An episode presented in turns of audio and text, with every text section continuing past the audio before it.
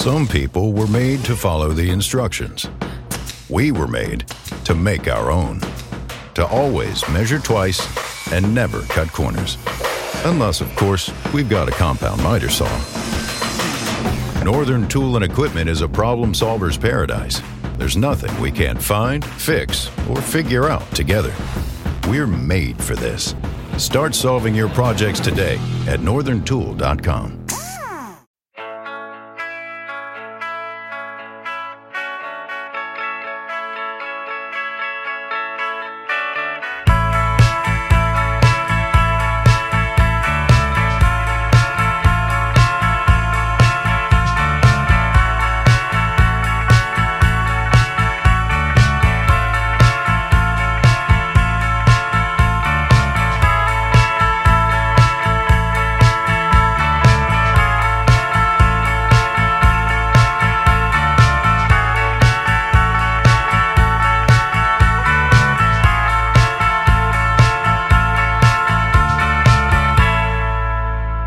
a tutti e a tutti e benvenuti in una nuova puntata di Gaming Wildlife. Oggi con Gigio, che sarei io, ci sono presenti Luca Parri. Ciao a tutte e a tutti. Claudio Cugliandro. Hola. E ultima ma non meno importante, il nostro ospite Anna Sidoti. Hello.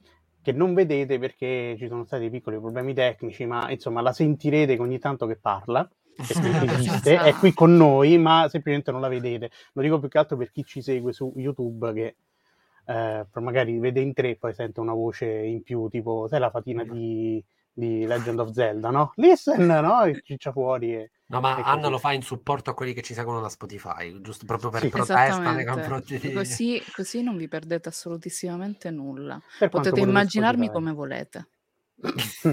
A proposito di immaginare come vogliamo, partiamo col, col tema. Sì, eh, sostanzialmente, come potete leggere anche dal titolo, eh, questa, questa puntata si intitola Alla scoperta di sé. Ehm, questo perché il, eh, insomma, il- la scintilla che ha dato origine a questa puntata è stato proprio un articolo scritto da Anna, ma non solo, eh, dedicato comunque alla, alla rappresentazione nei videogiochi, ovviamente perché noi siamo di Gaming Wildlife. È un articolo che ha colpito un po' tutta la redazione e, e quindi abbiamo deciso di invitare Anna per parlare di questo tema che eh, è sparito intanto Luca Parri per motivi a noi ignoti, ma adesso lo riaggiungiamo. Questi sono Anche gli imprevisti lui- della, della diretta non diretta. Anche lui per Bentornato, protesta. E, e cala Problema di connessione. Ah, ci sta, ci sta.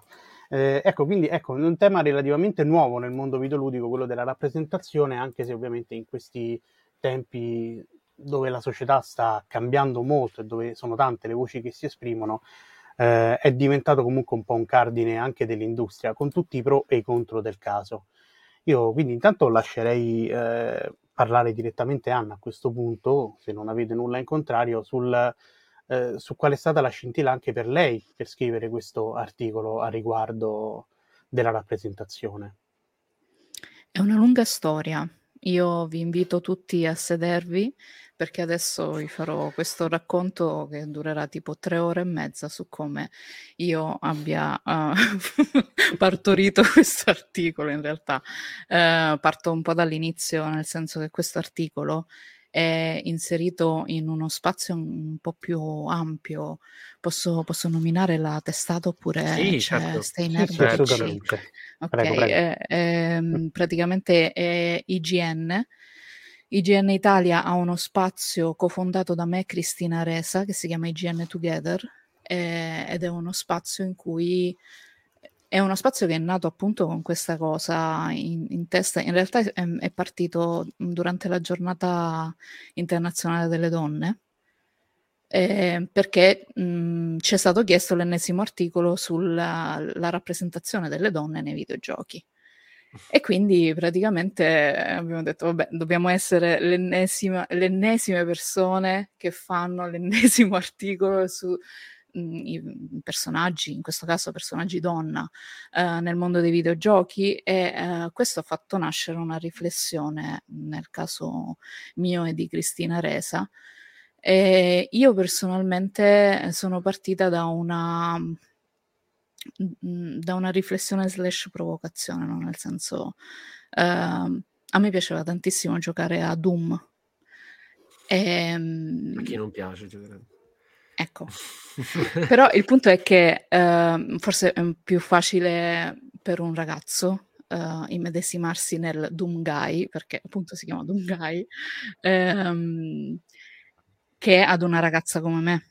Eh, poi se uh, approfondiamo, se, se, volete, un po' meglio questo discorso, però intanto vi uh, finisco il motivo per cui ho scritto quell'articolo, eh, perché è nato questo spazio. Questo spazio è nato perché appunto uh, questa rappresentazione, questa mancanza di rappresentazione, no? nel senso anche io voglio essere il Doom Guy, anche io voglio essere boh, uh, qualsiasi altra cosa. E nei videogiochi, la cosa bella dei videogiochi è che ci permette di fare questa cosa in maniera più interattiva di un film, di un telefilm, di un, non lo so, di un quadro, di qualsiasi cosa di artistico.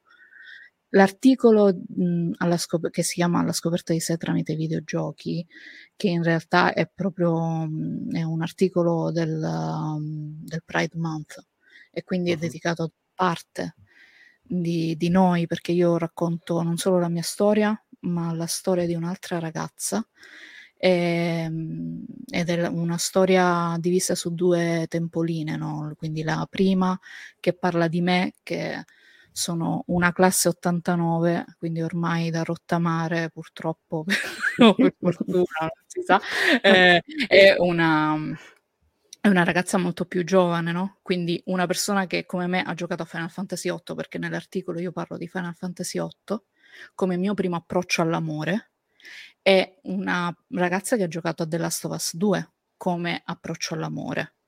E quindi hanno due, mhmm, cioè racconto appunto, uhm, il senso dell'amore, il senso della rappresentazione dell'amore, ehm, tramite queste due storie e tramite questi due videogiochi. Questo era il senso ho spoilerato questo il mio articolo. Ehm, non so se qualcuno vuole Ah, Tanto non so se No, eh, nel senso che a parte averlo trovato molto interessante dal punto di vista proprio del, mm, della capacità di entrare all'interno di un racconto eh, personale che però poi hai anche condito con... Eh, hai messo delle statistiche, hai messo delle indicazioni che vengono per esempio da, da quelle che sappiamo da idea, no? sulle percentuali eh, di, di, giochi che rappresentano un certo tipo di, eh, di minoranze, nel tuo caso eh, in quello dell'articolo di cui stiamo parlando dal punto di vista femminile. E, ehm, e ho trovato molto interessante il fatto, eh, non so se gli altri sono d'accordo, se a loro è capitato in altri aspetti, eh, del leggere i commenti critici di questo genere a, a, a certe produzioni come Tell Me Why o mh, altri progetti che politically correct, chiamiamoli così, eh, e che tu leggendo gli articoli l'hai, l'hai vissuto proprio come un attacco a te come se mhmm, venisse posto un muro, come se fosse un modo indiretto per dirti rimani fuori da, da questa realtà. E, ed è una cosa che forse a volte non riusciamo a comunicare bene, cioè il fatto che quando poniamo il nostro desiderio di escludere gli altri, gli facciamo anche del male, non è solo non escluderli, ma è anche fare, fare del male. E quella è una parte, secondo me, che è molto difficile riuscire a comunicare. È triste pensare che è difficile riuscire a far capire questa cosa, mm-hmm. però, però, evidentemente è uno degli step più, più, complessi, perché è il muro più frequente che incontro quando si affronta un, un discorso di questo tipo. Ma sai cosa? Cioè, mh, alle volte non penso nemmeno che sia una voglia di, di mettere un muro Ehm, esatto. ma è una questione di proprio di non rendersi conto che si sta mettendo un muro. Mhmm, io uh-huh. leggo molto spesso, noi, ehm, che scriviamo per il mondo videoludico o dell'intrattenimento in generale, ehm, leggiamo dei commenti molto violenti spesso, ehm, a parte cioè questa è una parentesi personale, dimenticandoci comunque che stiamo parlando di intrattenimento. Uh, però anche qui no, apro l'ennesima parentesi su, perché sto aprendo 8000 parentesi, eh, perché comunque l'intrattenimento è la nostra vita, anche se noi lo vogliamo trattare tipo in maniera molto marginale, anche se diciamo è solo un gioco, è solo un telefilm, è solo un film, alla fine se noi reagiamo così violentemente a queste cose, vuol dire che forse non è solo un gioco, non è solo un film. No, non no, è... assolutamente. Mhm.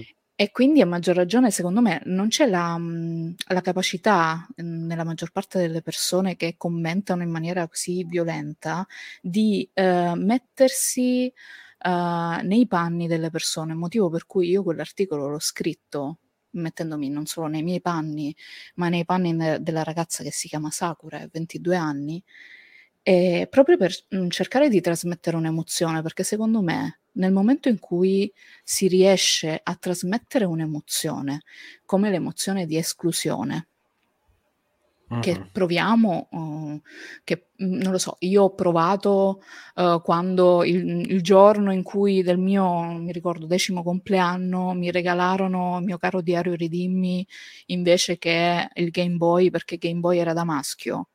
Cioè, se riuscissimo a trasmettere quel senso di disagio, che è una stupidata, e le persone potrebbero dire, Anna è una stupidata, però è una stupidata per una persona che magari l'ha avuta quella cosa, o per una persona che non ha provato E- a e sopra- un'esclusione. E soprattutto non è una stupidata per una bambina di 10 anni.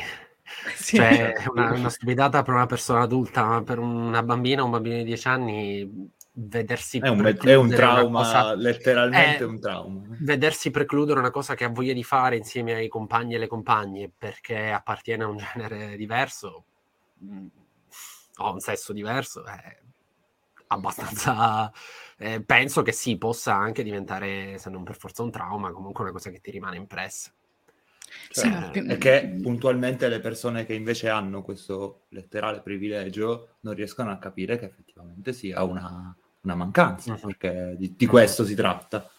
Sì. È una mancanza dettata da procedimenti culturali, inserimenti cul- sociali, tutta una serie di cose, ma effettivamente è una mancanza che spesso e volentieri, appunto, come dicevi tu Claudio, come diceva anche Anna, viene fuori, eh, viene appuntata da chi questo pri- privilegio tendenzialmente ce l'ha, cioè chi si lamenta del ma perché ti lamenti di queste cose sono delle stupidaggini è di solito chi ha dalla sua la difesa del privilegio, no?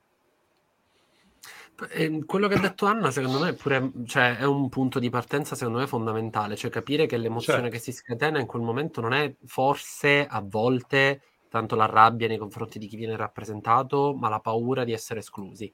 Cioè, se io vedo che, Chiaro. che stanno escludendo me in quanto rappresentazione, ne ho paura. E quindi pretendo di essere di nuovo messo al centro del discorso, no? E che, che- che forse è la cosa più problematica perché è la più difficile da andare, cioè non, non la risolvi con, eh, no, con la razionalità. Ti metti lì a fare le statistiche, no, perché praticamente il 10% di donne, quindi in realtà si è ancora molto rappresentato, perché se addirittura reagisci a, a questa paura, ad- basta questa piccola percentuale, bastano due esclusive Sony in due anni per, oh mio Dio, il mondo mi sta Certo, sentir, tra- sentir traballare Mm. l'equilibrio a cui sei abituato Sì. da 40 anni di intrattenimento, no? E basta. ehm, Ma in realtà neanche quei 40 anni di intrattenimento. Ora non ho statistiche a riguardo, però secondo me non avviene neanche solo, sai, per la fascia, chiamiamola boomer, o per la fascia comunque 40-30. Secondo me No, anche no, per no, ragazzi avviene, più giovani. avviene molto è- di più nei nostri, avviene molto di più nei nostri coetanei di quanto, di quanto possa Ma- sembrare. Molto di più non lo so, però... Rispetto, avviene, a quello che, però rispetto a quello che si crede di appunto generazione tendenzialmente progressista e aperta. Ah, sì, sì, sì. No, quello sì, quello sì. Però, Beh, cioè, diciamo che- Vai, vai. No, allora, come giustamente dire, allora, diciamo che a parte tralasciando proprio i boomer, che, che comunque sono proprio, diciamo, una categoria che secondo me va anche considerata in maniera minore in questo tema. Il grosso problema è che da noi quelli che si credono molto spesso progressisti sono quelli che dicono ma io li tratto bene gli altri, io sono rispettoso e quindi visto che io tratto bene gli altri, eh, automaticamente il problema non esiste. Lo dico anche con una certa consapevolezza perché anche io ammetto, mh, avendoci pensato un po', insomma, anzi, oggi ho anche scoperchiato questo tema, tra l'altro con la mia psicologa, quindi adesso si apre- mi si aprirà un mondo di solitude veramente meraviglioso, eh, perché comincerò a scavare nella mia identità più remota. Mi sono reso conto che ho, ho ho spesso e volentieri ho ignorato determinate problematiche perché dicevo, ma, ma io non lo faccio. Diciamo la famosa categoria not all men, no? Capito? E quindi Sì. da lì Eh, quindi forse è questo il problema che, che, ci prende di più nella nostra generazione, ovvero il pensare che visto che io non faccio questa cosa, automaticamente non la fa nessuno. Mentre in realtà poi vai a leggere appunto i commenti online che è gente che magari ecco, ha fatto le, cioè, è mia nostra, sì, nostra coeva e, certo. e, e, comunque tira fuori delle bestialità allucinanti e, e soprattutto confonde quello che eh, il marketing chiama progressismo come tokenismo in realtà. Mm-hmm che anche di però, quello poi dobbiamo parlare eventualmente. Però, però questa, questa, individualizzazione di cui parli tu, poi faccio rispondere a Anno su questo che è, è, il, questa cosa di cui parli tu è l'incapacità di ragionare in un'ottica, diciamo, sistemica, no? Cioè io mm-hmm. intanto penso ai cazzi miei, siccome io so, sono una persona che non reagisce in questo modo, allora non puoi inserirmi in questo gruppo, come se io automaticamente comunque non mi avvantaggiassi di determinate dinamiche sociali, anche se poi non le sfrutti, ma comunque le hai come vantaggio. E, e, e, quindi anche l'incapacità di capire che è ok che può essere tokenismo, ma questo non implica che è per forza una cosa sbagliata, perché se quella persona intanto viene rappresentata, comunque prendiamocela questa cosa in positivo, no? Cioè, sì, certo. va bene che lo fanno, però intanto prendiamocelo, poi piano piano ci prenderemo anche altro, cioè per esempio la, la, dignità delle persone con orientamenti, etnie, cose diverse all'interno del settore videoludico che hanno i loro problemi, come abbiamo visto, non sono opinioni, l'abbiamo visto materialmente, mm. penso ad Activision con la sproporzione di pagamenti e tanto altro. Piano piano le si prende, però non è che siccome ti viene concessa una virgola, allora diventa pensiero dominante. Questa incapacità di, di, di scindere queste cose, cioè il fatto che sì, gli altri non... che anche se te lo concedono non significa che si è in un'alleanza, cioè che è quella certo. piccola cosa che si è vinta da un conflitto. Sì, e... sì, eh, soprattutto testimonia che la battaglia è ancora lunga perché se no uno eh, esatto. anche dire beh l'aborto ci sta la legge sull'aborto in Italia poi il punto è che tra il dire e il fare l'aborto eh, potremo scriverci esatto, ore e ore esatto. a riguardo sull'attuazione esatto. effettiva della certo. legge io nel frattempo stavo annuendo silenziosamente, ma voi non, non, mi vedevate, quindi non potevate sapere che stavo annuendo, quindi uh, pubblico a casa che ci ascolta, io stavo annuendo.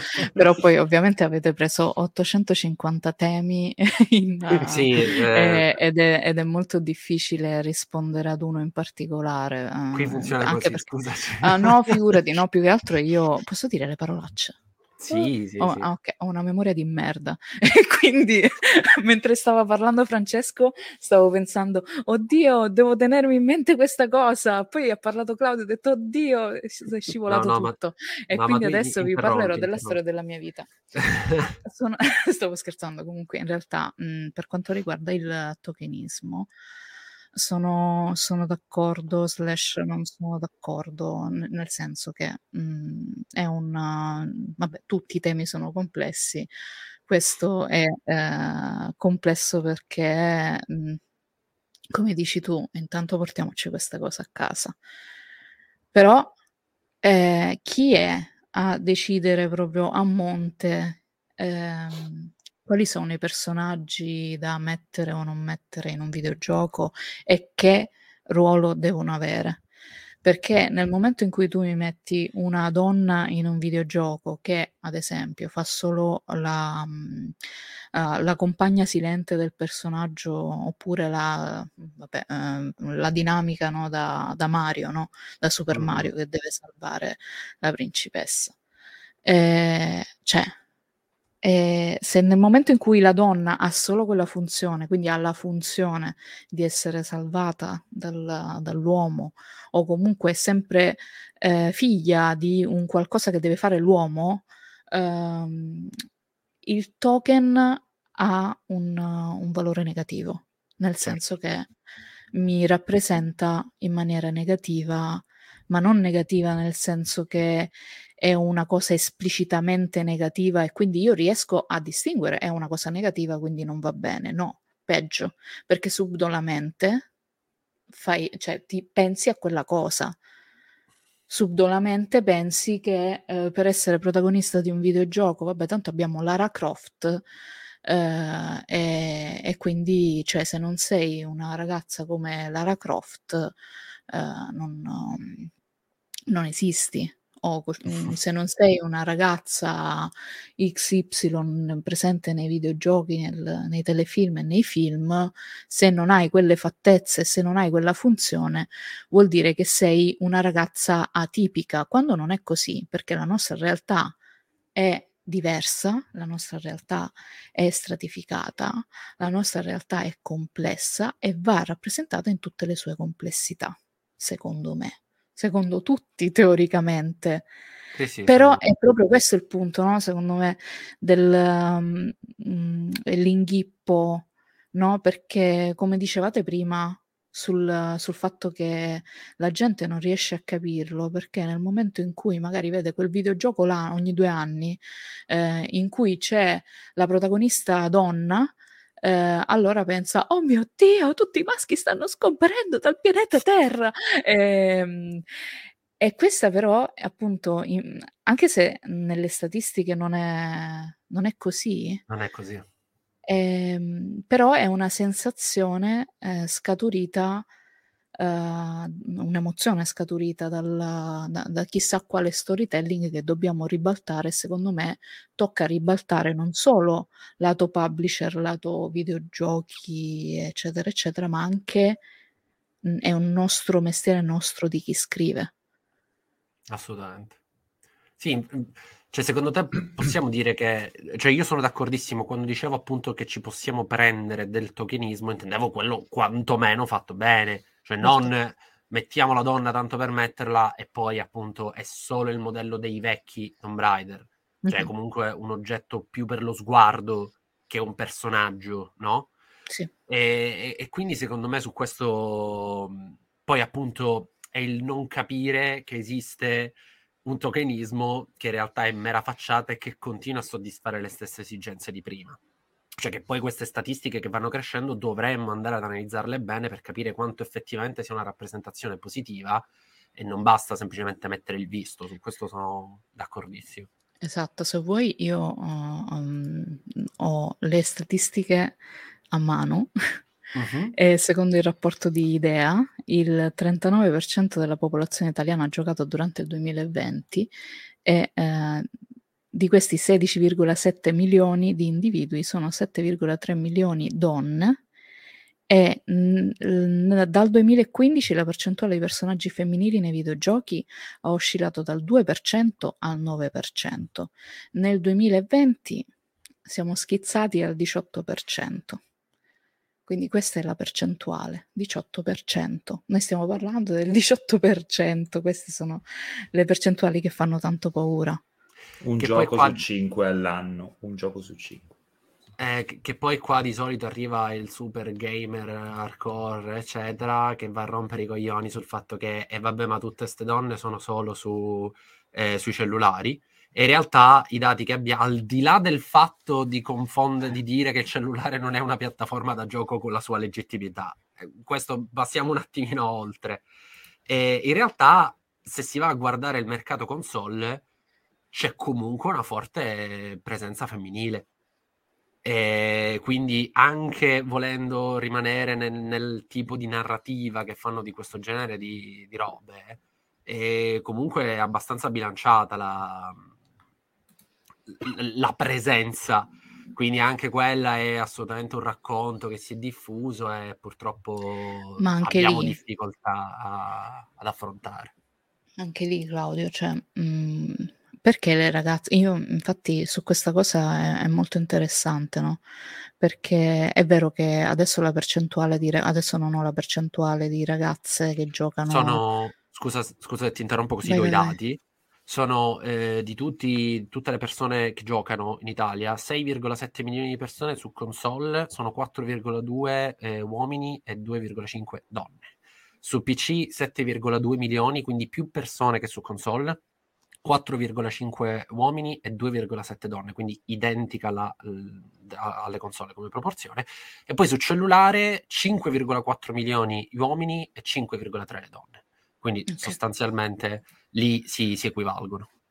E qui io vorrei fare la, la riflessione con, vo- con, voi, no? Cioè, mm-hmm. eh, il punto è eh, perché le, le, ragazze non hanno una console, non hanno un PC, però giocano dallo smartphone. Io um, gioco a Call of Duty Mobile e um, sai quante ragazze quante ragazze giocano a Call of Duty Mobile, tantissime, sì. e molto più di quelle che ho incontrato su console o su PC nel corso degli anni.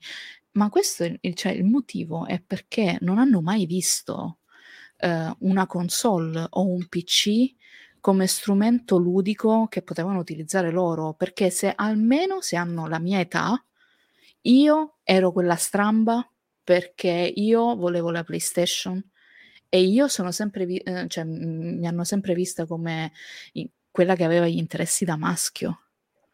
Uh-huh. Cioè, e, e, e, e io, mm, ok, prima facevo la battuta sull'età scherzando, però io ho 32 anni, non sono uh, a livello boomer.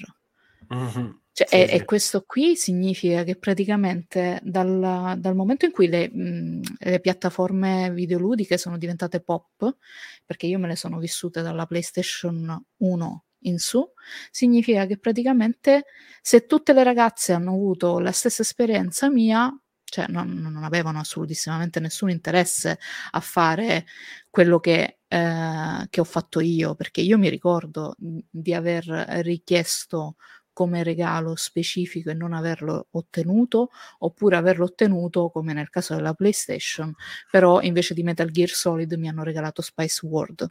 Cioè. che era meglio, che era meglio. Raga, vi prego, c'è, ma poi anche lì mm, lo sviluppo dei videogiochi per ragazze che faceva piangere l'universo, però uh, il punto è proprio questo. Uh, io vorrei che le persone che, mhmm, che dicono queste cose del tipo vabbè tanto giocano, gio- giocano su smartphone eh ok perché giochiamo su smartphone secondo voi perché adesso lo smartphone ci permette di essere la, una piattaforma e di non essere giudicate mm-hmm. tra l'altro sappiamo anche cosa significa provare a entrare nelle chat di gioco eh, che già di base anche per un uomo sono un luogo di, di, guerra e non di comunicazione, sì. Mamma mia. Eh, al, al, femminile insomma diventa ancora, diventa ancora peggio. Quindi... A me fa riflettere un sacco questa cosa di Anna, perché giustamente Anna dice a me non mi regalavano le cose perché era una cosa da, da maschio, no? Quindi i videogiochi non erano assolutamente Però appunto, vista l'età che abbiamo, c'è da dire che anche per i maschi videogiocare era un problema all'epoca, eh, perché nel senso era cons- comunque considerato una cosa proprio da nerd nella, nel, te- nel, modo più negativo possibile. Cioè, mm. io mi ricordo che giocando ai videogiochi la gente mi prendeva per il culo, lo dico Tranne senza... Pokémon. Tranne eh, no, pure Pokémon, perché per dire, vabbè, tralasciando gli anni delle medie, che appunto sono quelli dove poi era esploso effettivamente Pokémon, quindi bene o male. Però io mi ricordo, per esempio, che al liceo il fatto che a me piacessero i videogiochi mi faceva passare per uno sfigato. Mm. E, e, quindi, anche vedendo che adesso invece appunto il videogioco è diventato un argomento di conversazione, al punto che io non, devo, non sono più obbligato a dover parlare di calcio per poter interagire con qualcuno, ma posso usare i videogiochi finalmente. Eh, e questa cosa è stata, cioè, soprattutto nella mia esperienza nell'ufficio, dove lavorando in una società tecnologica, il fatto che mi piacessero i videogiochi era diventato improvvisamente una cosa positiva perché era un, un hobby condiviso, eh, quindi mi ha aiutato poi anche a relazionarmi in maniera positiva con i miei colleghi. Adesso che il videogioco è diventato una cosa mainstream, si, viene, si riesce comunque a trovare nuove forme di ghettizzazione da parte di una community che già prima era ghettizzata. Quindi cioè, esci, da, esci, dal tuo recinto. Una vendetta. Eh, sì, eh, il problema è che viene fatto in maniera indiscriminata contro tutti, capito? A un certo punto perché poi oltre a dire del, dei discorsi di genere e tutto, si viene anche bullizzati perché magari non hai giocato il gioco X, quindi sei un deficiente a prescindere. Ma secondo voi... peggiora essere... tutta, capito, la situazione. Secondo voi può essere un'implicita io ogni tanto mi fermo a pensarci cioè, penso che in mezzo a tutto ovviamente è, è, difficile dare una sola risposta perché i problemi abbiamo visto l'esclusione abbiamo visto in, in, qualche modo quindi questa sorta di vendetta nei confronti di un mondo che fino a poco tempo fa lo, si percepiva come non volesse entrare eh, perché anche qualcuno è riuscito a raccontarla questa cosa no? che adesso le donne vogliono entrare come se siano smontate nel 2015. e a un certo punto è arrivata Eva sulla Terra. Mm, però, secondo me, un altro aspetto potrebbe essere questo, che, che, che, questo genere di discorsi fanno parte di quella sfera più ampia di... Eh, complessizzazione del discorso videoludico che rischia di trasformare il videogioco in una cosa impegnata e togliere a questi teorici esperti che ancora oggi continuano a dire che sono esperti perché hanno giocato 500 ore l'anno scorso hanno paura che adesso inizino ad arrivare prospettive, cose varie che rendono quantomeno la loro prospettiva meno completa. Cioè, al massimo tu mi sai dire se questo gioco è bello o brutto rispetto alla tradizione, però non ne sai parlare come oggetto culturale, non ne sai parlare come rappresentazione, non ne sai parlare dalla prospettiva di una minoranza. E quindi mh, come se stessero perdendo controllo di una cosa che fino all'altro ieri sentivano di avere perfetta coscienza di tutto. E infatti, praticamente tutti sentivano di poter fare il critico, il giornalista. Eh, quando oggi arriva infatti il critico, la critica che dice una cosa leggermente fuori da quello che si leggeva nei forum dieci anni fa, è scandalo. N- non so se secondo voi c'è anche questa componente qui. Nel... Sì, e si collega con quello che diceva Anna prima rispetto alle, alle responsabilità che ha la critica, no? Eh, mm. del uh, smarcarsi da tutta una serie di logiche che abbiamo, non voglio dire la parola obbligo perché è brutta, ma il, uh, l'obiettivo di riuscire a, eh, a riformare una serie di abitudini. Ho uh-huh. cercato di dirlo nel modo più morbido possibile.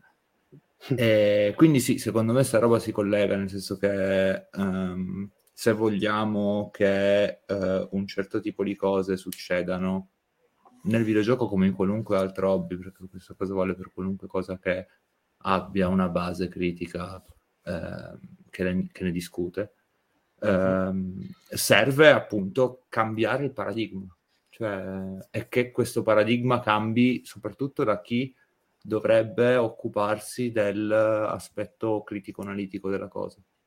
Quindi sì, cioè, quello, che, quello che hai detto è assolutamente sensato, deve esserci questo, eh, chiamiamola presa di posizione, cambiamento di paradigma, chiamiamola come volete. Ecco. Non so se Anna, se tu vuoi aggiungere qualcosa su questa cosa qui. Perché sempre non vedendo... no, no, no. no. eh, più che altro è, mm, è un tema abbastanza astratto, io direi le cose terra terra, più terra terra di quello che avete detto voi, quindi forse meglio... Ma poi che... anche di terra terra, insomma, alla fine, diciamo, sì, dai, visto, che, quelle, visto che l'obiettivo quelle. è quello di avvicinare l'utenza, le diciamo terra terra, le cose così Portaci alla terra, tutti, alla terra, esatto, sì, il nostro sole, noi libero. eh? no, più che altro, cioè, mh, eh, a parte che tutto quello che diciamo, appunto, come, come stavate dicendo voi adesso, è una questione di, di tempo, è una lotta lotta lenta e costante, perché poi alla fine, cioè il cambiamento è inevitabile. Per quanto noi ci si, ci si possa opporre, incazzare, perché, eccetera, eccetera, il cambiamento è inevitabile perché noi esistiamo, e per noi intendo noi esseri umani complessi, al di là dei generi, esistiamo. E quindi noi facciamo esperienze diverse nella vita e queste esperienze diverse vanno raccontate e queste persone vanno rappresentate. Mm, quindi di conseguenza uh, le persone che scrivono di queste cose devono, ess- devono rappresentare la realtà uh, delle cose. E io qui faccio una, una critica che però non vuole essere una, una frecciata a, a niente a nessuno, perché purtroppo in questo momento è così, perché deve essere così. Ehm, io molto spesso sono chiamata a, mm, a parlare o a scrivere di, uh, di cose che riguardano la comunità LGBTQ, oppure eh, delle cose che riguardano il genere, oppure delle cose che riguardano le donne. mh, per esempio, mh, non lo so, mi viene, faccio l'esempio che facevo prima, nuovo... no, no, vabbè, al di là di questo, cioè, eh, se io ad esempio volessi recensire, io non recensisco videogiochi, però se io volessi recensire il nuovo Doom, ad esempio, Uh, di sicuro poi, beh, poi io, ho, io, collaboro con delle redazioni uh, che sanno i miei pro e i miei contro come scrittrice, quindi se so scrivere uh-huh. di una cosa, eccetera, eccetera, non mi scelgono certo per il genere, però tanti anni fa, tanti anni fa, qualche anno fa in realtà, però per me sembrano tanti perché io ormai ho passato tipo ere geologiche con un trasferimento e un altro. Ehm, pochi anni fa, cioè, mh, le ragazze venivano scelte perché dovevano parlare, appunto, come dicevamo all'inizio di questa, di questa puntata, per parlare di cose da femmine.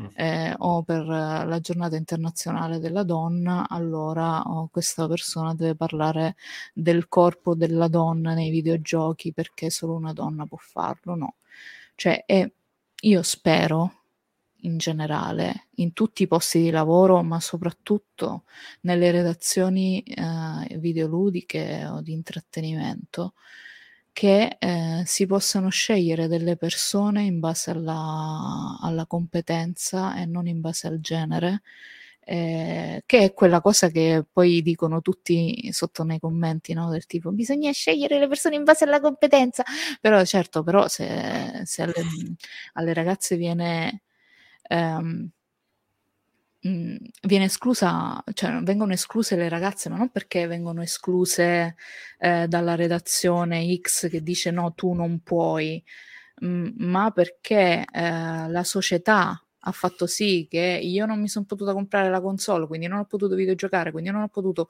scoprire videogiochi, quindi di conseguenza non scopro che sono una scrittrice di recensioni. Mm, non solo, su questa cosa aggiungo, anche per esperienza personale, che poi quella stessa gente là che scrive serve il merito e non il genere o l'etnia, quello che cavolo è, mm-hmm. è la stessa gente che poi ti dice c'è chi fa e c'è chi critica, no? E chi è che fa? chi è che ha fatto esperienza?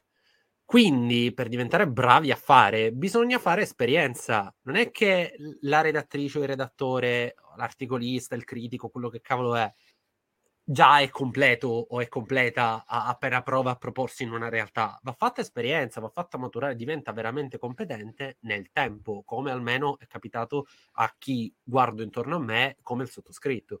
Quindi bisogna comunque provare a includere determinate persone. Lì poi ti chiedi come mai le persone che all'inizio si fanno includere prima che diventino veramente competenti hanno quasi tutte determinati parametri. Già quella è una risposta diversa. E quindi questo per aggiungere, oltre al fatto che sono d'accordissimo con te, col fatto che se il problema è sociale lo si affronta con approcci sociali e non individuali. Esatto, ma poi c'è anche il tokenismo, anche nel, nel mondo della, in questo caso quello che stiamo parlando è quello che, eh, di cui facciamo esperienza giorno dopo giorno nel, eh, nelle nostre redazioni. No? Io mi ricordo chiaramente qualche anno fa uh, una frase che mi è stata rivolta da una redazione, adesso farò uh, scoppiare lo scandalo, però ovviamente non dirò la redazione, non dirò nulla, cioè se non sei non so come metterla in, in, in, altre parole, però la dirò così come mi è stata detta. Se non sei Vai. buona, non puoi scrivere in questo sito, perché in questo sito praticamente se tu sei una donna, noi vogliamo l'audience che tu riesci a catturare, che una, nella società che viviamo adesso, cioè la società in cui il giornalista, la giornalista è anche influencer presso se stesso, se stessa, eh, e quindi deve attirare, deve avere un pubblico, una platea, e mh, mh, purtroppo purtroppo, slash per fortuna, non si sa, naturale che eh, le persone vadano a cercare le persone che hanno un, uh, un audience. E, e, ovviamente l'audience eh, la fa uh, anche l'aspetto. Però al femminile. Ovviamente se sei donna. Al fem- al fem- ovviamente se sei donna, ovviamente, perché se gli allora. uomini possono avere qualsiasi aspetto loro oh, vogliano e sono credibili comunque. Eh. E, e, quindi, però, sia mai che se lo fai su Twitch sfrutti questo bug su Twitch, però assolutamente no. Le piattaforme devono correre. Vabbè, ma questo non, ai ripari. Non, sì, sì. No, non voglio aprire questa parentesi perché altrimenti vi tengo qua 350 no, lì, lì, basterebbe anche soltanto ma abbiamo, sottolineare il commento di Amaurant parlato... che ha detto insomma che è la più bersaria di tutte che ha detto non capisco perché rompete le scatole che io sessualizzo la mia immagine quando i videogiochi lo fanno da decenni e io già lì, certo. tanto mi riguarda, già gli darei i soldi dell'OnlyFans più per stima che per altro. insomma, sì, sì, ma infatti nuova, nuova stella polare. Che, delle... insomma, tra l'altro faccio un momento marchettone, riguardo a quello di cui stava parlando Anna, abbiamo registrato una puntata con Stefania Sperandio di Spazio Games in cui si mm-hmm. parla proprio di questa cosa, perché lei è stata a bersaglio anche molto duramente di proprio questo tipo di critico, che, ovvero che una caporedattrice non può non essere buona e non può non sorridere in camera, e appunto abbiamo discusso con lei di questa roba, quindi se volete recuperatela. No, ma, ma è un tema vera, veramente praticamente sì, totalmente, ragazza, totalmente senza senso. Qualsiasi sì, ragazza io non, abbia parlato... Infatti non, non so neanche io come commentare cose del genere, perché cioè, ti casca proprio la mascella, perché dici come cioè, uno dovrebbe pensare e dire, capito, riflettila, riflettila su di te. No, io per esempio posso pure parlarne magari perché comunque, ecco, per chi mi vede sono abbastanza piazzato, insomma, in termini di fisico. Quindi se uno poi mi viene e mi dice, tu non puoi fare il podcast... Eh sì, sono piazzato anche perché sono seduto, assolutamente sì, grazie complimento. Però, capito, eh, cioè, non mi dici non puoi fare il podcast perché a video vieni grosso, no? Perché già sei grosso, la televisione è in grosso. Cioè, nel senso, e lì uno giustamente prende e ti molla un pizzone. E adesso è una cosa stupida, però magari per esempio appunto mh, nel mio essere non viene considerata questa cosa, nel caso di una ragazza sì, e questa cosa dovrebbe fare incazzare, perché chiunque si incazzerebbe per una cosa del genere. Ah, però ma... non si può neanche continuare a reiterare questa cosa del eh, però pensa se fosse tua sorella, pensa se fosse tua madre. No, cioè, è non, non, è possibile sempre avvicinare, capito? Non serve, non, non bisogna per forza mettere in mezzo familiari per cercare di convincerti. No, perché è la stessa logica, è la stessa eh sì. logica. Quindi... No, ma, ma, ma a, me, a, me, stupisce non tanto il pensiero, perché quello lo sappiamo che è abbastanza diffuso, ma addirittura la faccia di non velarlo dietro un giro di parole, nel tentativo di spiegare. No, no, proprio, cioè... Lì perché ci siamo disabituati a discutere sostanzialmente. Io uno dei motivi per cui mi piace fare il podcast è che io mi ho un confronto con le persone parlo con le persone in diretta e anche se dico magari una cazzata, perché può capitare che io dica delle cazzate mentre parlo, quantomeno si viene corretti in maniera civile e non con un commento che mi dà dell'idiota coglione perché ho scritto male una cosa, magari in un articolo per dire. E soprattutto c'è uno scambio di opinioni che poi accresce questa cosa ormai su Facebook non è più praticabile, ma quasi in tutti certo. i social, perché non, non, è più un discorso di condividere visioni, ma di imporre la propria visione sugli altri. È, è così che funziona la comunicazione su internet ormai e quindi anche questo ovviamente crea dei precedenti orrendi e soprattutto uh-huh. mette dei paletti all'evoluzione poi dei discorsi. Più che altro perché Adesso abbiamo cambiato totalmente il modo in cui fruiamo i social network, che non sono più social network, ma social media, quindi mm. non è più dialogo, ma è la gara del monologo. Quindi se tu dici una cosa, io devo dire sotto una cosa più intelligente della tua più sarcastica della tua, eccetera, eccetera, e quindi parte la gara, non è più un dialogo. E si è perso proprio questa cosa di dialogare di farsi capire, perché mh, mhmm, eh, per ritornare al, al topic principale, su, che poi in realtà è il motivo per cui io scrivo. Io scrivo per, eh, eh, scrivo principalmente su IGN, eh, curando IGN Together, eh, è proprio uh, il motivo per cui è nato quel, quello spazio che eh, io faccio questa parentesi aperto a tutti, a tutte e a tutte le persone che vogliono scriverci o che hanno un'idea o che hanno, mm, vogliono appunto uh, parlare di punti di vista che ancora non sono stati coperti. E, ehm, il fatto è proprio questo, cioè ehm, io vorrei eh, trasmettere un'emozione, un'empatia, un qualcosa che appunto sia lontana da, mm, dalle... cioè non è possibile che noi come esseri umani, eh, se non ci toccano i familiari o se non paragoniamo le cose ai familiari, allora cioè, tutto il, il resto del mondo eh, sono delle persone strane che dobbiamo combattere cioè esiste il dialogo, esiste la comprensione e, e noi come videogiocatori, videogiocatrici, videogiocatori eh, facciamo un'esperienza, cioè giorno dopo giorno, videogioco dopo videogioco, noi facciamo delle esperienze di vita diverse. Cioè noi siamo il guerriero fantasy oppure siamo quello che va nello spazio. Cioè, e non riusciamo, cioè riusciamo a immedesimarci eh, in un Dungai che uccide 8000 zombie e non riusciamo a immedesimarci nella persona che sta baciando un'altra ragazza. Scusami. Cioè, perché?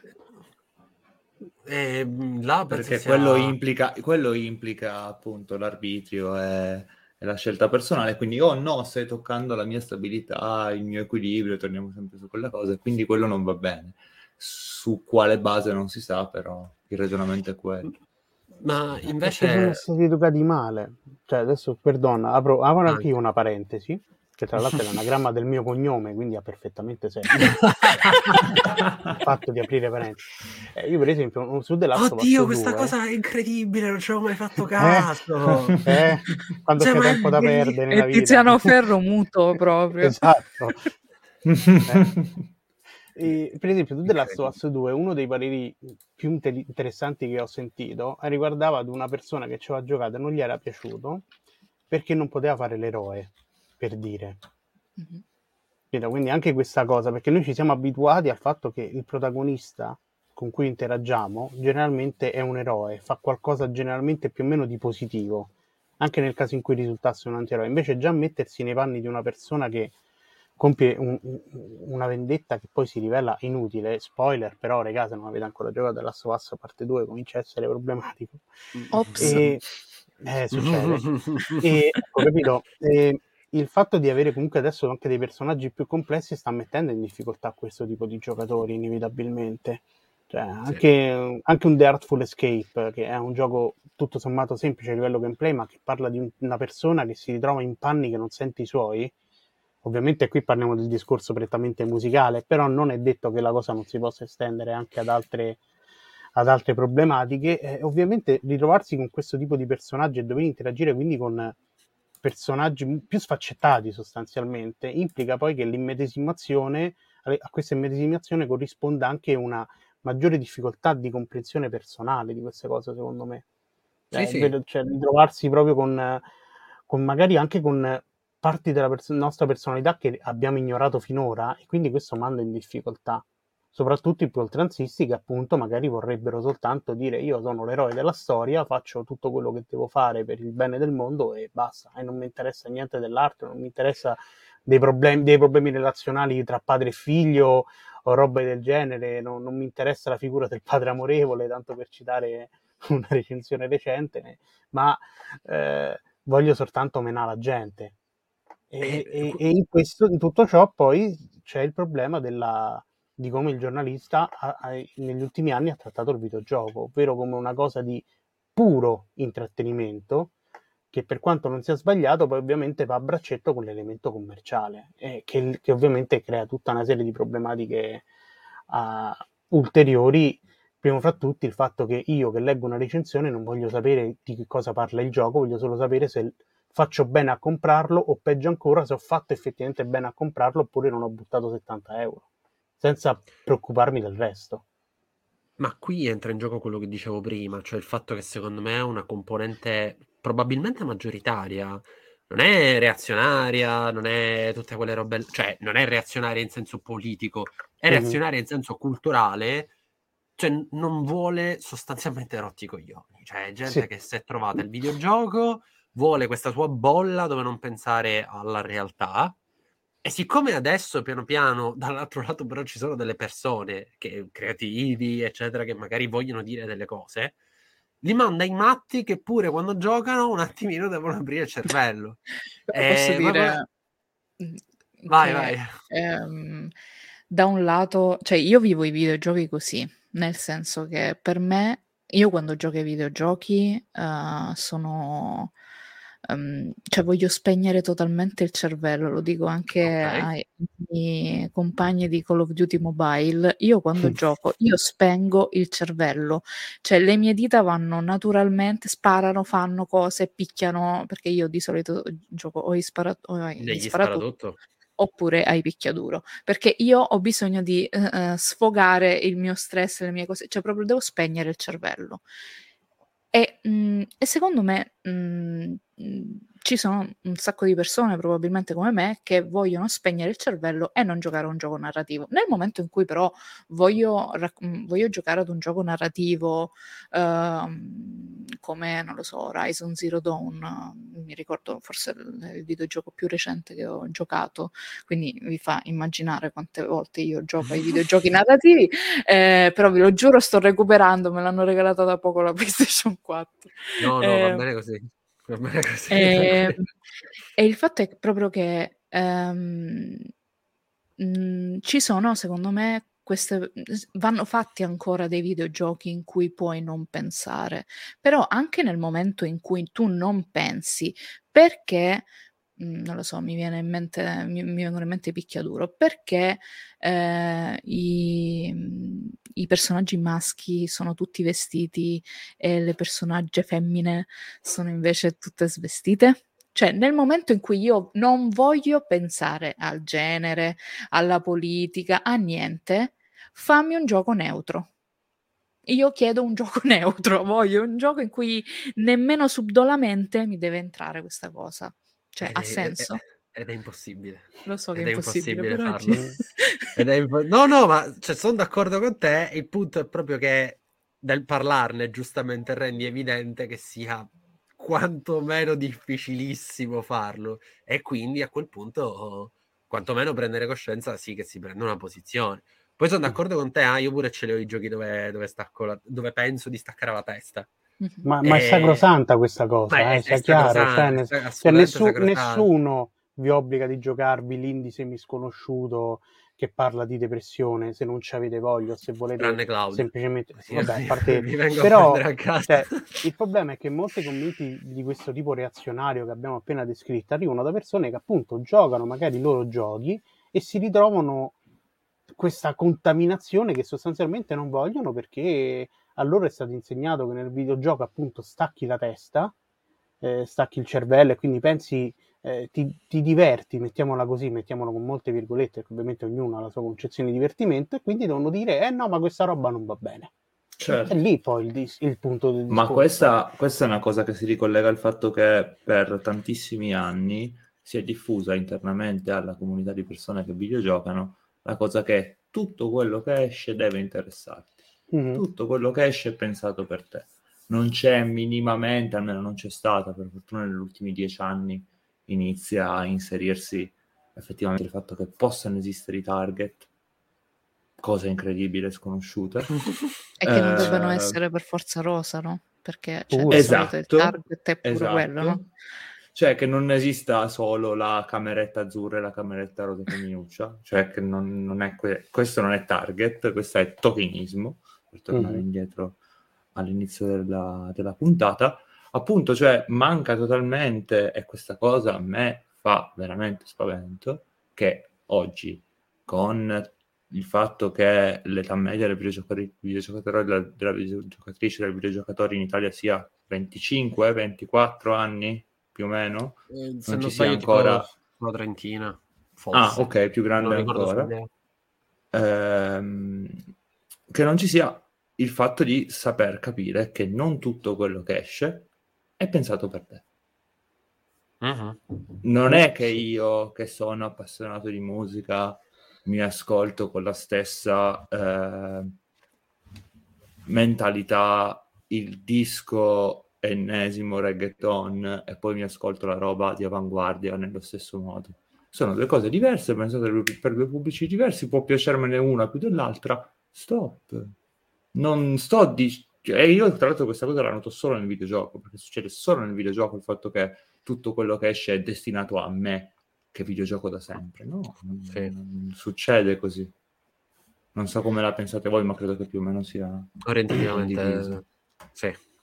Ma, no, ma... Eh, può essere vai, vai. Il, il, fatto che sia, cioè perché ho sempre avuto l'impressione, soprattutto in Italia, che la comunità dei videogiocatori ehm, proprio fosse piccola, no? E quindi magari c'è, è, è proprio questo il senso che c'è qualco, qualsiasi cosa che esce, considerando che i, i titoli più grandi e sui quali c'è maggiore hype sono quelli che ci mettono 8000 anni di sviluppo, quindi per forza voglio che, che mi interessino e che parlino a me, proprio perché li aspetto da così tanto tempo, ha senso? Assolutamente sì, Urca. perché faccio un investimento emotivo che dura per anni e, e alla fine devo... Non solo essere... anche economico, perché pensiamo sempre al videogioco come prodotto, quindi... Sì, vabbè, quello economico lo fai magari al lancio quando fai il pre-order, però secondo mm. me soprattutto l'investimento emotivo. Investimento emotivo significa che inizi a seguire lo streamer che ti fidelizza, eh, o l'influencer, o il sito, o il tuo punto di riferimento comunque anche un amico può influenzarti in queste cose. Sappiamo sempre dai dati di idea che la scelta principale per l'acquisto in Italia ancora oggi è il passaparola. Quindi quello che ti dice il parente, l'amico, l'amica. E quindi sono assolutamente d'accordo su questa cosa. Cioè, anche il modello. Non è un caso, secondo me, che il fenomeno Gamergate arrivi nel mondo dei videogiochi. Perché non mm. è che non ci sia reazionarietà a certi temi in altri ambiti però secondo me il modo in cui è stata coltivata la cultura del consumo videoludico, non videoludica, ma la cultura del consumo di videogiochi, è uno dei, degli humus che hanno, che hanno creato questa roba. Su questo sono assolutamente in linea con quello che ha detto Anna. Il fatto, sai che cosa è? Che mh, ci manca la persona che dice no, sono in disaccordo perché stiamo parlando e stiamo dicendo sì, sono d'accordo con te, dai. E eh, servirebbero quei, quei contraddittori in cui ci si scanna l'anima. Guarda, vogliamo, cioè, vogliamo, davvero avere una discussione con questo tipo di persone? Cioè, no, no ma, ma, no, no, no, ma, ma, ma, ma Penso che sia il nostro è il nostro lavoro, secondo me. Sì, parte sì. Però sì, sì, quello... io stavo scherzando. ah, ok. No, secondo me succede quello che, succede quello che, che hai detto tu prima su, sul fatto che i social network sono diventati social media. Cioè, in una realtà come questa, in una puntata podcast, mm-hmm. noi possiamo informare.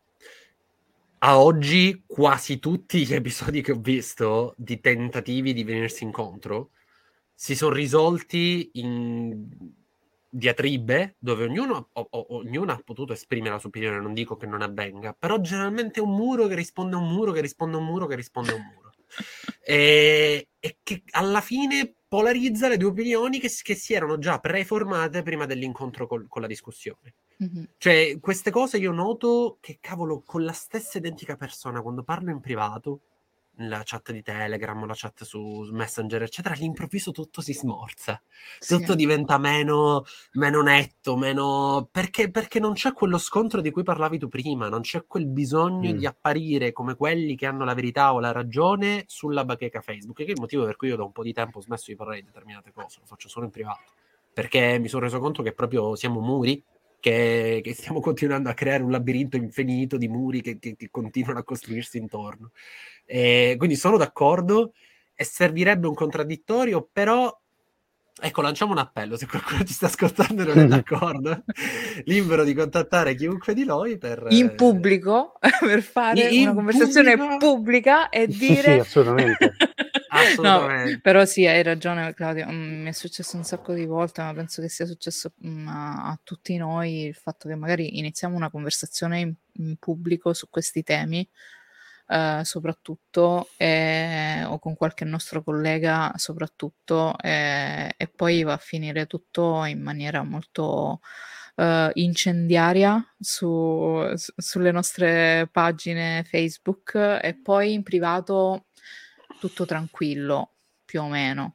Cioè, a me è capitato molto spesso eh, che cioè, io oh, quando lascio i commenti, mh, mhmm, io non sono una persona che eh, ritiene di avere la verità in mano. Io sono una persona che si informa giornalmente, che cresce giornalmente, che in passato ha detto tante cazzate, che in futuro dirà tante cazzate. Eh, però se ci sono delle cose cui magari eh, so qualcosina in più o percepisco qualcosina in più, mi piace farlo notare nei commenti perché non sempre hai la, la confidenza di scrivere in privato alle persone.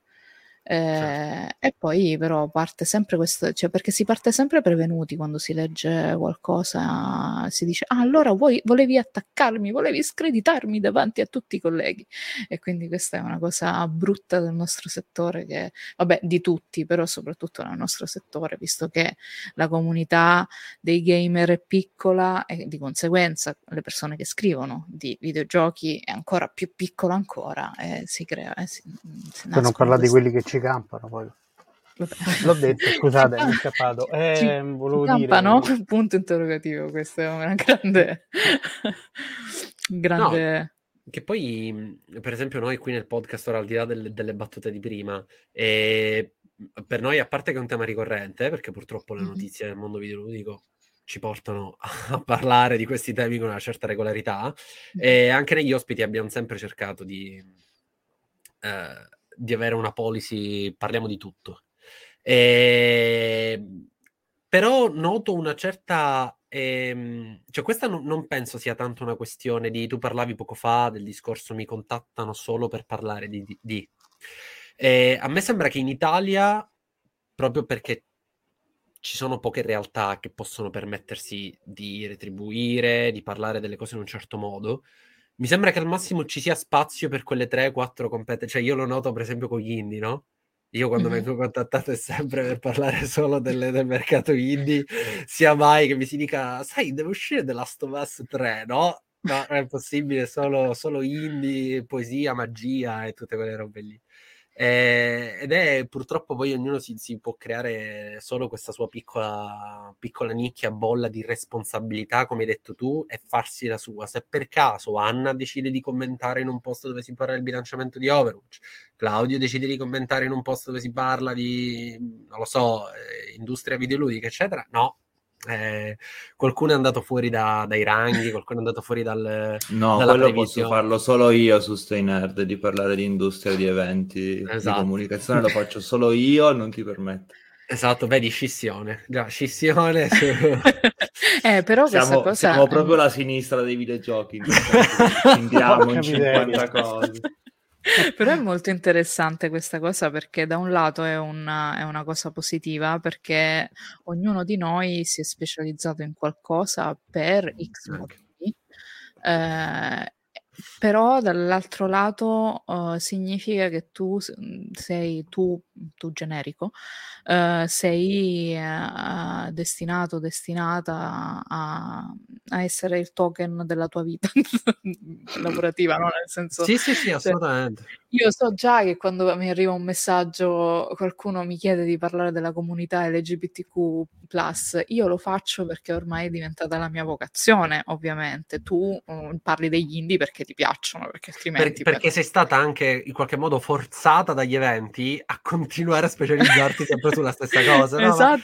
Ti capisco Ma, benissimo. Esatto, capisco. Però poi da, da un, dall'altro lato uh, penso che, almeno personalmente, a me mh, mhmm, io sono una persona molto introversa e preferirei non parlare delle mie uh, cose intime come ogni tanto lo faccio perché io so che ad esempio quell'articolo mh, da cui è nata tutta la discussione lì, que- quello lì io lo scrivo ogni anno e ogni anno scrivo qualcosa sul mese del Pride perché eh, non perché mi piaccia mettere eh, i miei sentimenti, è, è, faticoso ragazzi, mettere i propri sentimenti proprio lì, spiattellati sì. in pubblico, almeno per me, io lo trovo molto faticoso sì, sì, perché io vorrei che fosse una cosa mia privata, però io lo faccio perché io so che cosa significa appunto non essere rappresentati, perché nel momento in cui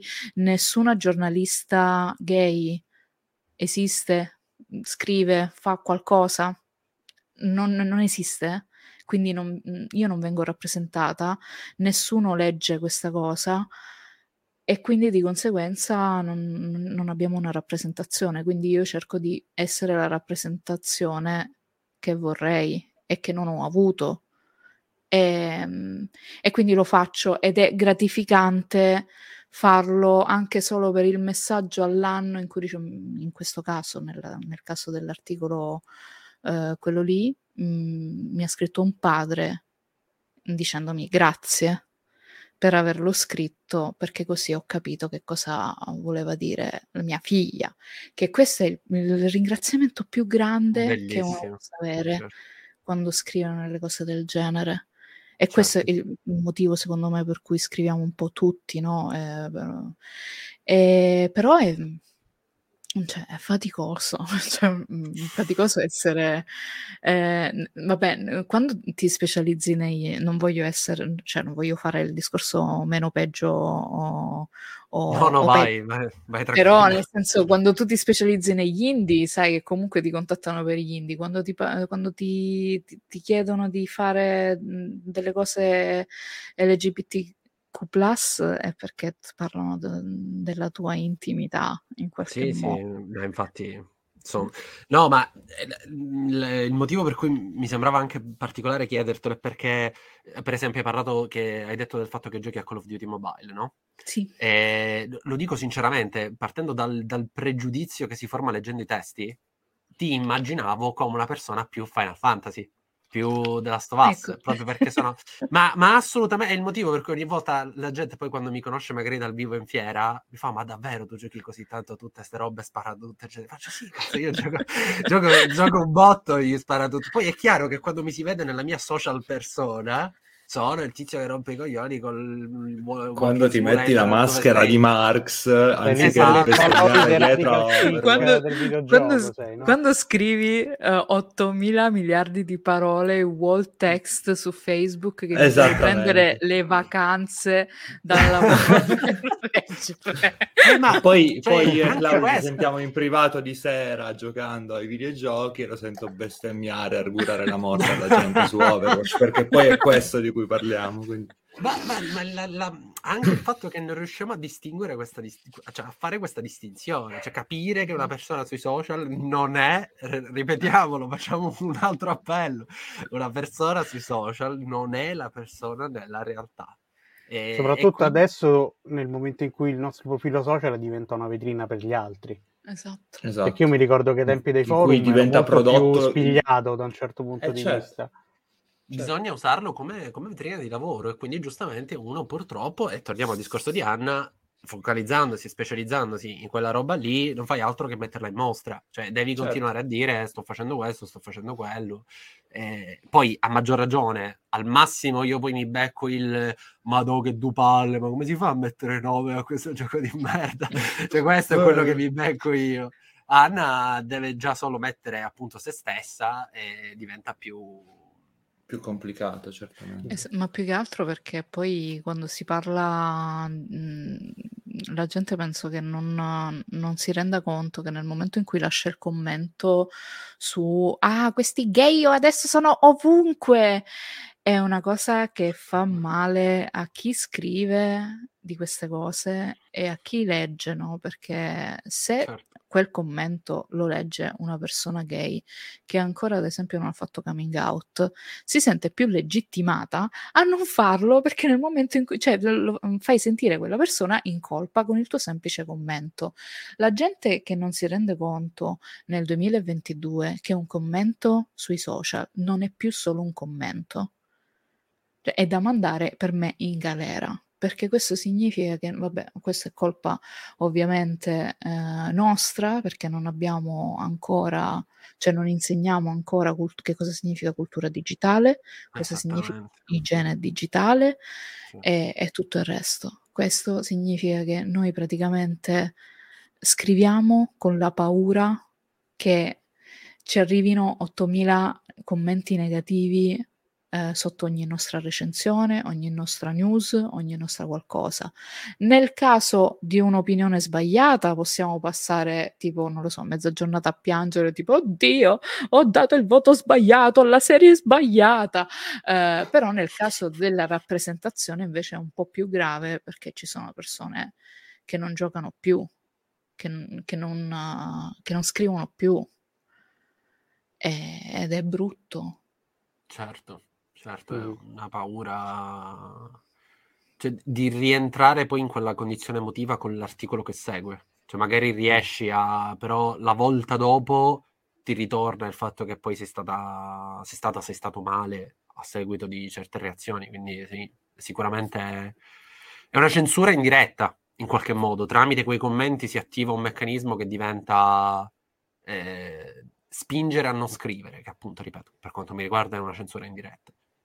Esatto, ma poi, cioè, poi uh, rappresentazione non, non, parlo solo di rappresentazione omosessuale, ma anche in qualità proprio di, di donna oppure di generi vari ed eventuali.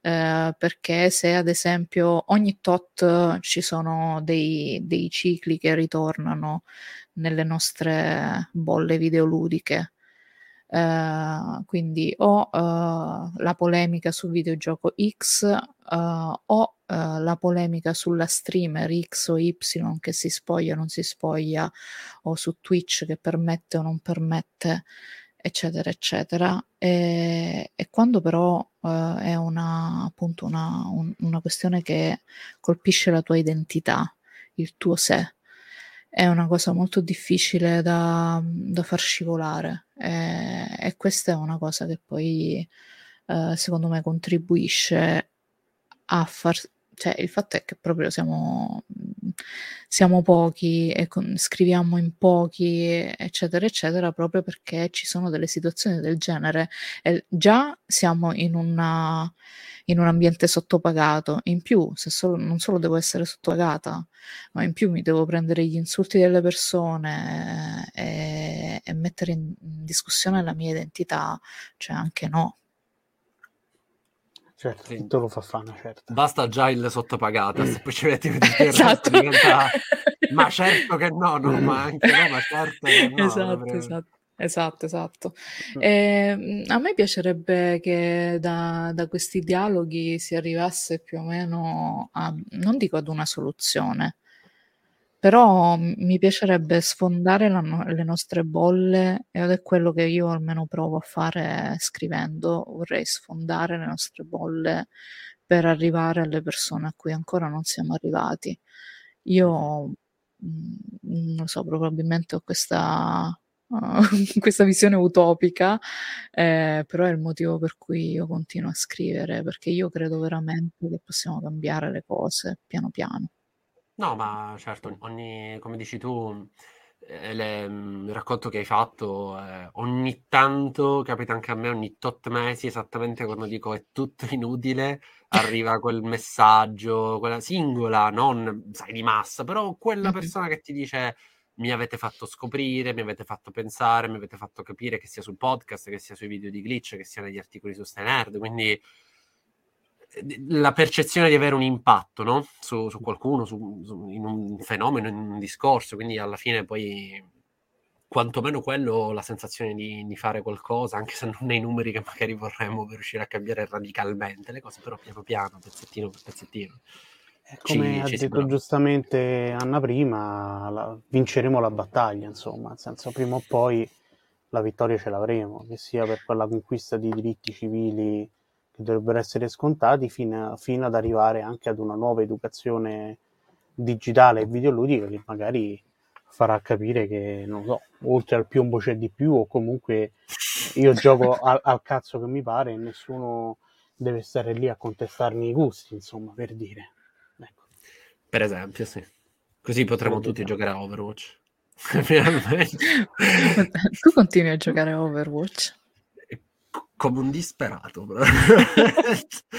cioè, tra l'altro io continuo sempre a dire che non è mai stato bello come bello in questo periodo perché finalmente è tutto bilanciato dopo anni e anni. Io quasi spero che non esca il 2 che continui così perché, perché finalmente dopo anni e anni è bilanciato, però la community lo richiede, vedremo che ne sarà. Eh, che tra l'altro lo uso sempre anche come segnale interessante di questa evoluzione storica di cui abbiamo parlato oggi, no? 2016, mm. il lancio, solo rappresentazione maschile, quella femminile era più per lo sguardo eh, maschile, poi piano piano un miglioramento con alcuni inciampi abbastanza gravi su altri tipi di, di minoranze, però tentativo quantomeno di migliorare le cose, è un, è un arco che, che, rappresenta bene la situazione dell'industria negli ultimi anni, quindi secondo me è comunque interessante come... Mm-hmm come progetto. Vedremo se qualcuno mi contatterà per scriverne quando ci sarà la serie su Netflix, oppure se, se, se, sarà sempre per gli indie. Eh, dipende da, dipende da, quello che ci verrà in mente, considerando che anche adesso, leggerissimo spoiler, uno dei prossimi articoli diciamo, dedicati a uno dei giochi big in teoria dovrebbe essere totalmente inaspettato, insomma, sulle nostre pagine. Sì, Quindi... vedremo Vedremo. Sarà molto interessante vedere anche le reazioni prima, cultura possibilmente non scomposte del pubblico che abbiamo, insomma. E io voglio sapere però. Quello cioè, te, lo diciamo appena, appena finiamo le registrazioni, eh, te lo diremo. Grazie, fuori, grazie. Eh, Quando però, Claudio... raccontiamo quante, quante, mazzette abbiamo preso da EA per mettere i voti. Eh, cioè... eh, Claudio, sì, però... Quanti eh... soldi ti dà Kotick per giocare a Overwatch? Ma infatti inizia da adesso per Ogni la recensione di Overwatch 2. Cioè, inizia adesso. ok, sì, sì. Overwatch, Overwatch, Overwatch. Prova a fare così, eh, sicuramente qualcuno... Lo puoi anche descrivere sullo specchio con il rossetto rosso e dovrebbe evocarsi Kaplan da... no. Dico tre Però, volte... Cioè... Però aspetta, aspetta la, la, soluzione definitiva. Basta che te lo metti nella bio, tipo Overwatch massimo esperto Italia, qualcuno ti crede sicuro, quindi vai. Massimo esperto è bellissima. Massimo, esatto. Massimo esperto. esperto, esatto. Va bene. Poi se non funziona ti, ti chiamo. Sì, sì, sì. perché, così. Eh, stavi dicendo però Claudio? Io? Claudio? Sì, Avevo no. sentito un però Claudio da qualcuno, non so se era Anna, se era... Sì, era Anna prima che io dicessi questa roba divertente ah, Coti. Allora forse era questo. Era okay, proprio vabbè. questo. Ok, eh, Poi eh, cioè, farei anche solo la parentesi del fatto che il Overwatch eh, ha avuto questo questo miglioramento no? che, che, raccontavi, uh-huh. mentre Call of Duty eh, io continuo a trovarlo estremamente, estremamente, estremamente, maschile. C'è un'altra volta che non fa male. Sì, sì ma da, sì, cioè proprio uh, nel, nel, spingere la virilità a massimi storici. Cioè proprio lì ci va solo cioè, il maschio duro e puro. E cioè, io alle volte vedo anche le, non dico le skin, ma proprio, è proprio il tone of voice di Call of Duty che uh-huh. ho capito che parla di guerra, però c'è raga. la guerra non la fanno solo i maschi. No, a, a, esatto, a parte quello. Eh, eh di la Battlefield 5. Hai, hai, ragione. No, ma guarda, io sul discorso di, di Overwatch si interessa proprio in relazione a, a, al resto della roba di Activision, mm-hmm. perché ehm, tempo fa io avevo pubblicato, ho partecipato con, con Digra, eh, che è la, la, Digital Games Research Association, avevo partecipato a, um, nel 2018, se non ricordo male, eh, a un evento organizzato tra l'altro qui a Palermo, eh, sulla rappresentazione e parlavo proprio del fatto, purtroppo le aziende, una delle poche cose che capiscono no, è l'economically correct, cioè p- parlare delle cose solo dal punto di vista economico.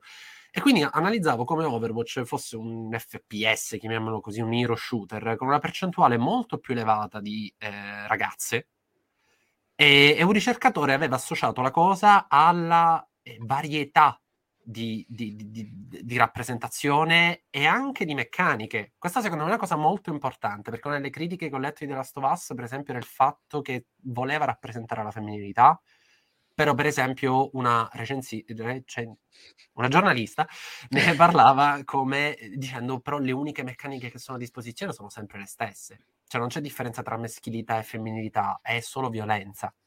E Overwatch invece ha una varietà talmente grande, sì, si tratta sempre di fare violenza, però di modi di fare violenza talmente... A volte non è detto, tra l'altro, perché a volte sono di protezione o di cura, mm. e aveva una percentuale di femminilità molto più elevata, che è purtroppo uno dei pochi, sempre per rimandare al tokenism, uno dei pochi modi in cui con questa scusa del guardate che così avete più gente che gioca, si può riuscire a, a introdurre modalità di rappresentazione, t- tipi di rappresentazione che possono avere una loro, una loro varietà. Però io ho sbagliato prima, perché io ti ho detto una cosa e ho detto molto maschile, però non ho fatto un disclaimer prima. Ovviamente molto maschile nella nostra società odierna in cui è tutto visto come binario, no? Quindi eh, noi abbiamo interiorizzato che la violenza è una cosa da maschi quindi per questo motivo, mhmm, mentre tu stavi parlando, io pensavo, no, cioè in realtà no, noi abbiamo così interiorizzato che il fatto che la violenza è una cosa da maschi, che tu prima mi hai detto, eh, hai detto è la cosa più femminile. Cioè, no, infatti ho detto non è maschile né femminile, è solo violenza. Eh, sì, sì, sì, sì, però, infatti, con... Eh, però volevo, volevo, correggermi perché appunto perché eh, ovviamente chi eh, ci ascolta non lo sa e quindi è meglio specificarlo che eh, cioè, Call of Duty è all'occhio culturale di oggi una cosa vista come maschile perché la violenza è vista come maschile, ma in realtà la violenza è anche femminile, cioè la violenza non ha genere, ma in generale dei giochi in cui eh, spari o picchi, eccetera, eccetera, non dovrebbero avere un genere. Per me i videogiochi non dovrebbero avere un genere, proprio in generale, a meno che tu non stia parlando dell'esperienza di qualche personaggio nello specifico, uomo o donna, o, o persona trans o persona non binaria, e quindi vuoi raccontare una storia in cui, cioè per forza se devo raccontare la mia storia, ti devo raccontare di Anna, come se tu mhmm, mi racconti la storia di Claudio, mi devi raccontare la storia di un uomo. Ehm, però eh, in giochi come Call of Duty io voglio sparare e non essere identificata come un ragazzo, magari. Oppure non voglio che qualcuno al microfono, oddio, una ragazza che gioca a Call of Duty, ma perché non mi lasci il tuo numero? Ovviamente. Quando non è prepara il panino, le solite battute del cazzo che oramai eh, veramente mm. hanno, hanno giuro, 1500 io... anni. esatto, hanno 1500 anni, pensavo non si usassero più, ma vi giuro che qualche mese fa l'ho, l'ho sentita seriamente e mentre stavamo giocando io ero tipo basita perché e poi parte una cosa che io trovo allucinante il, um, la gara a chi ce l'ha più lungo ma anche tra le donne, ovvio, anche le donne dicono no, allora poi vi spacchiamo il culo perché le femmine sono più brave dei maschi, i maschi sono più bravi delle femmine. Raga, cioè state delirando, per favore, spariamo e basta. sì, poi è anche una forma di protezione quella. Fai branco, fai gruppo e, certo. reagisci. Sì, ma fa, fa, cioè, ci dice molto di come funziona la cultura contemporanea se per proteggere eh, Dobbiamo alzare i muri. Si usa comunque, no, a parte quello, ma si usa comunque logiche patriarcali anche per proteggersi. Certo. C'è qualcosa che non va, però vabbè. Certo. Eh, gi- dobbiamo giocare Death Stranding per risolvere questo problema. va bene, io direi che Abbiamo la nostra quasi ora e mezza di, di, deliri, ovviamente politicizzati, ovviamente di parte, tutte queste robe qua l'abbiamo fatta. Quindi. Abbiamo preso i nostri soldi da Soros anche oggi. Così, esatto. Poi ne passiamo un po' ad Anna. sì, sì, sì, poi ci saranno Beh, tutti i dividendi del caso. Perché... Stecca para per tutti. esatto, esatto. del genere. Beh, sì, io volevo giusto l'ultima domanda, ma giusto così per chiudere, diciamo, non so se avete un gioco particolare che vi aveva effettivamente aiutato a scoprire voi stessi giusto per rimanere un po' in tema pure col titolo, insomma, sai, mm. se c'è un gioco che vi ha colpito proprio e che vi ha detto ok, io mi sento... Io dico, dico I Found di Annapurna, per tutta una serie di cose che lascio scoprire a chi ci ascolta. Che non è di Annapurna, è, è distribuito da Annapurna, non ricordo il nome della, della sviluppatrice. Beh, eh, se io se per scoprire noi stessi lo intendiamo nel modo più generico possibile, eh, ti dico quello che forse mi ha fatto più pensare su di me è stato Telling Lies, che ha tra l'altro approfittato che è appena stato pubblicato su Game Pass. Eh, proprio sul, sul, perché faccio determinate cose in certi momenti e rispondo certe cose a certe situazioni, anche quello è scoprire se stessi, quindi potrebbe essere Telling Lies.